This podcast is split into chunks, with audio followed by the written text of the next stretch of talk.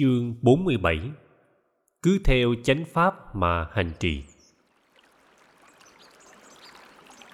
Dưới cây sa la, người cảm thấy có nhiều an lạc và thoải mái. Đây là một khu rừng xanh tốt, có đồi, có suối, lại có hồ. Sống một mình, Bụt thấy dễ chịu hơn khi có đông đảo đệ tử.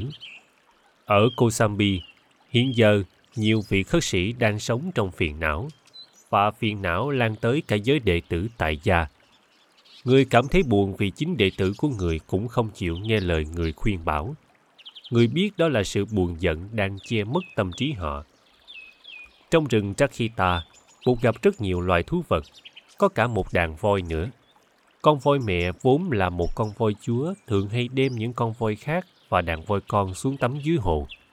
Nó dạy cho những con voi con uống nước, ăn cỏ Họa ăn những cây bông súng. Bụt nhìn con voi mẹ dạy đàn voi con ăn những cây bông súng. Nó lấy vòi nhổ một đám bông súng, khỏa những cây bông súng để rửa ở mặt nước cho bùn đất trôi đi rồi mới đưa vào miệng. Các con voi con tập một hồi rồi cũng làm được như con voi mẹ.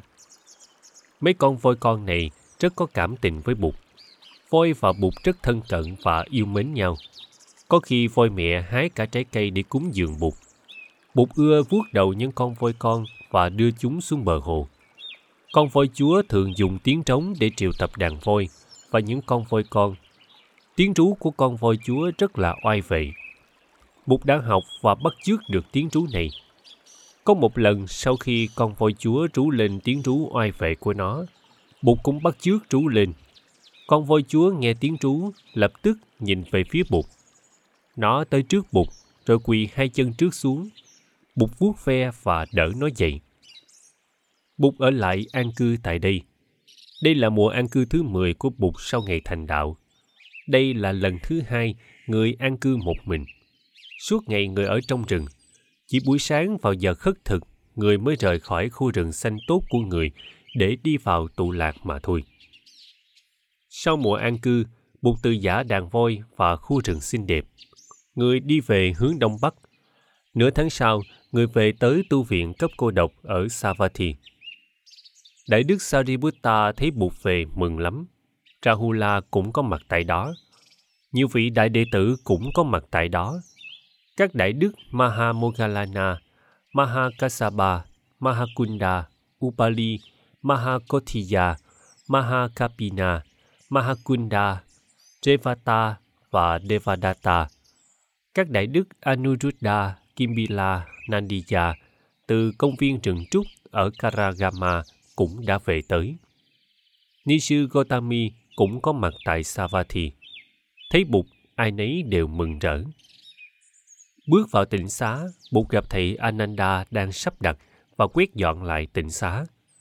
Một năm và bốn tháng trời, Bụt đã vắng mặt tại đây. Thấy Bụt, Đại Đức Ananda mừng quá. Thầy buông chổi vái chào Bụt. Bụt hỏi thăm thầy về tình trạng ở Kosambi. Thầy nói, sau khi Bụt bỏ đi, một số huynh đệ đến tìm con và nói, Này sư huynh, Thế Tôn đã bỏ đi rồi, người đi một mình. Tại sao sư huynh không tìm theo Bụt để làm thị giả cho người? Nếu sư huynh không đi thì chúng tôi đi vậy. Con trả lời, nếu Bụt đi mà không cho ai biết, mà cũng không tự giả huynh đệ chúng ta, đó là vì người muốn đi một mình.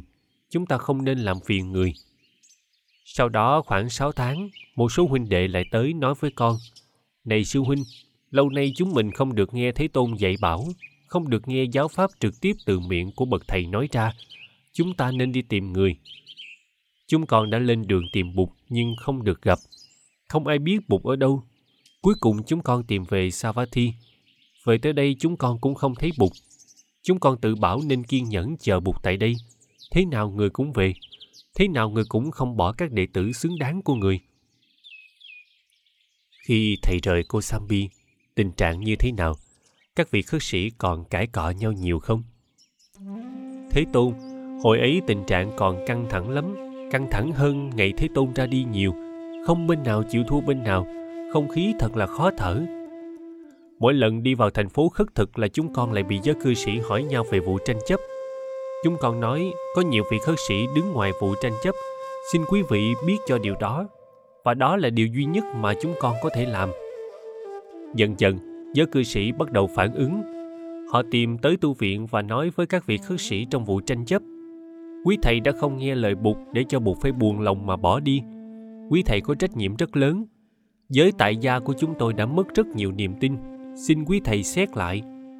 Thưa Thế Tôn, ban đầu thì các thầy không chú ý tới lời cảnh cáo của giới tại gia, nhưng sau đó giới tại gia cương quyết bảo nhau không cúng dường cho các vị có mặt trong cuộc tranh chấp. Hỏi tại sao không cúng dường tăng bảo, họ trả lời, quý vị không xứng đáng với bụt, bởi vì quý vị không có sự hòa hợp.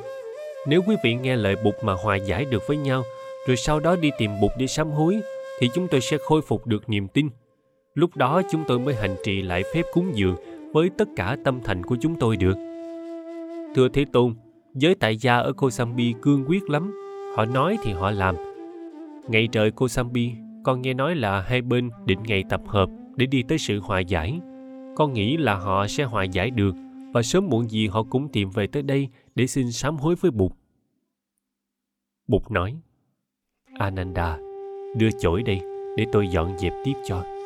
Thầy hãy đi kiếm Đại Đức Sariputta về để tôi nói chuyện. Ananda đi rồi, Bụt lấy chổi quét tịnh xá. Người làm công việc này một cách thông thả và thoải mái. Rồi người bắt một chiếc ghế ra ngoài sân ngồi. Tu viện cấp cô độc quả là một nơi đẹp đẽ, cây cối xanh tươi và chim chóc ca hát vang lừng cả bốn mặt.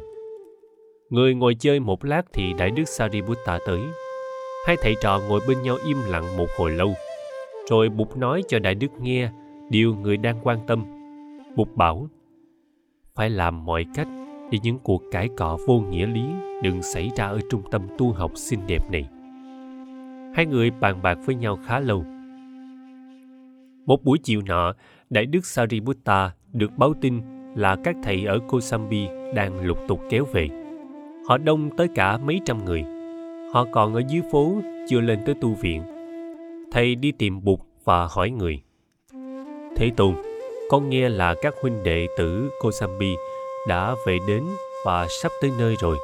Chúng còn phải tiếp xử với họ như thế nào? Thì cứ tiếp xử đúng chánh pháp.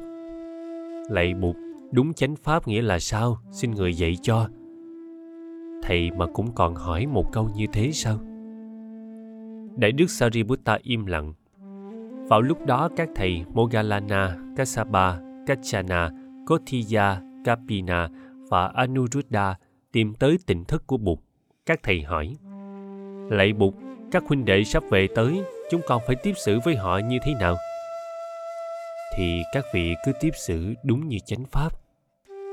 Các thầy đưa mắt nhìn Đại Đức Sariputta. Đại Đức chỉ mỉm cười. Bụt nhìn những vị đệ tử lớn của người, rồi người nói chậm rãi. Phải lắng tai nghe cả hai bên, phải đừng có thành kiến với bên nào hết. Những điều giới mình nghe từ một phía, mình phải trầm tĩnh, xét đoán, xem cái gì đúng với chánh pháp và cái gì không đúng với chánh pháp. Chánh pháp là những gì tôi đã trình bày, như là con đường đưa đến an lạc và giải thoát.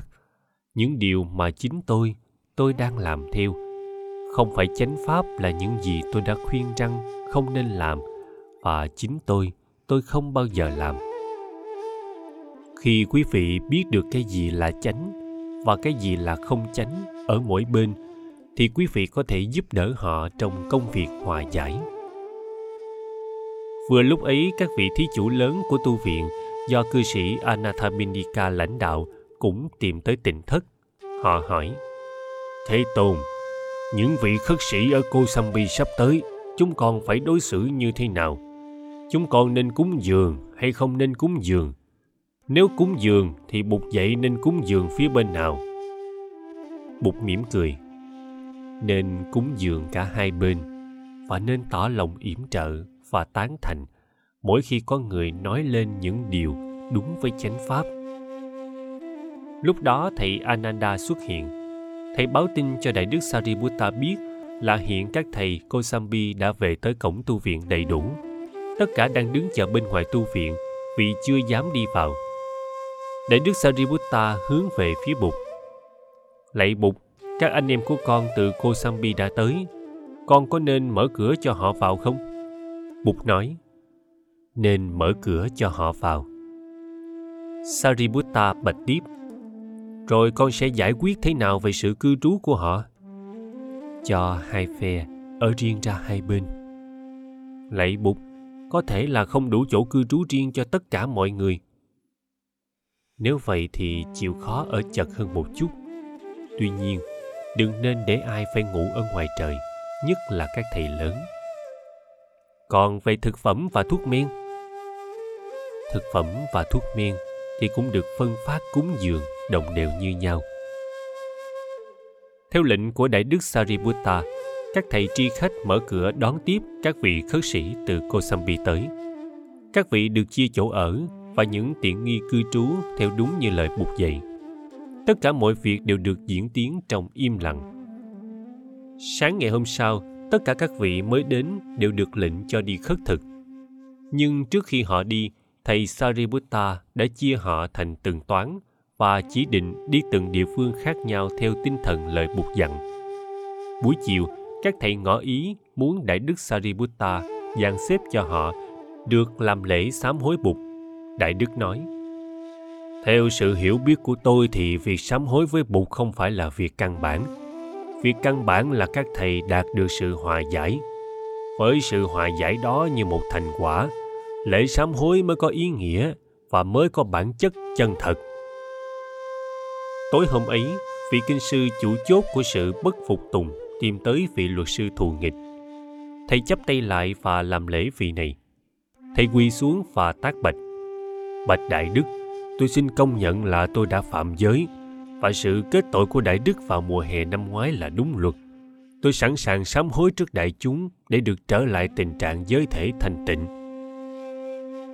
Vị kinh sư làm được như vậy vì thầy không thấy có một nẻo thoát nào khác cho giáo đoàn khất sĩ ông sẵn sàng hy sinh tự ái để đem lại hòa khí cho giáo đoàn.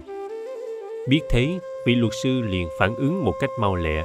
Ông cũng quỳ xuống trước vị kinh sư. Ông nói, tôi cũng xin sám hối với đại đức là tôi đã thiếu khiêm nhượng và thiếu khéo léo trong vụ này.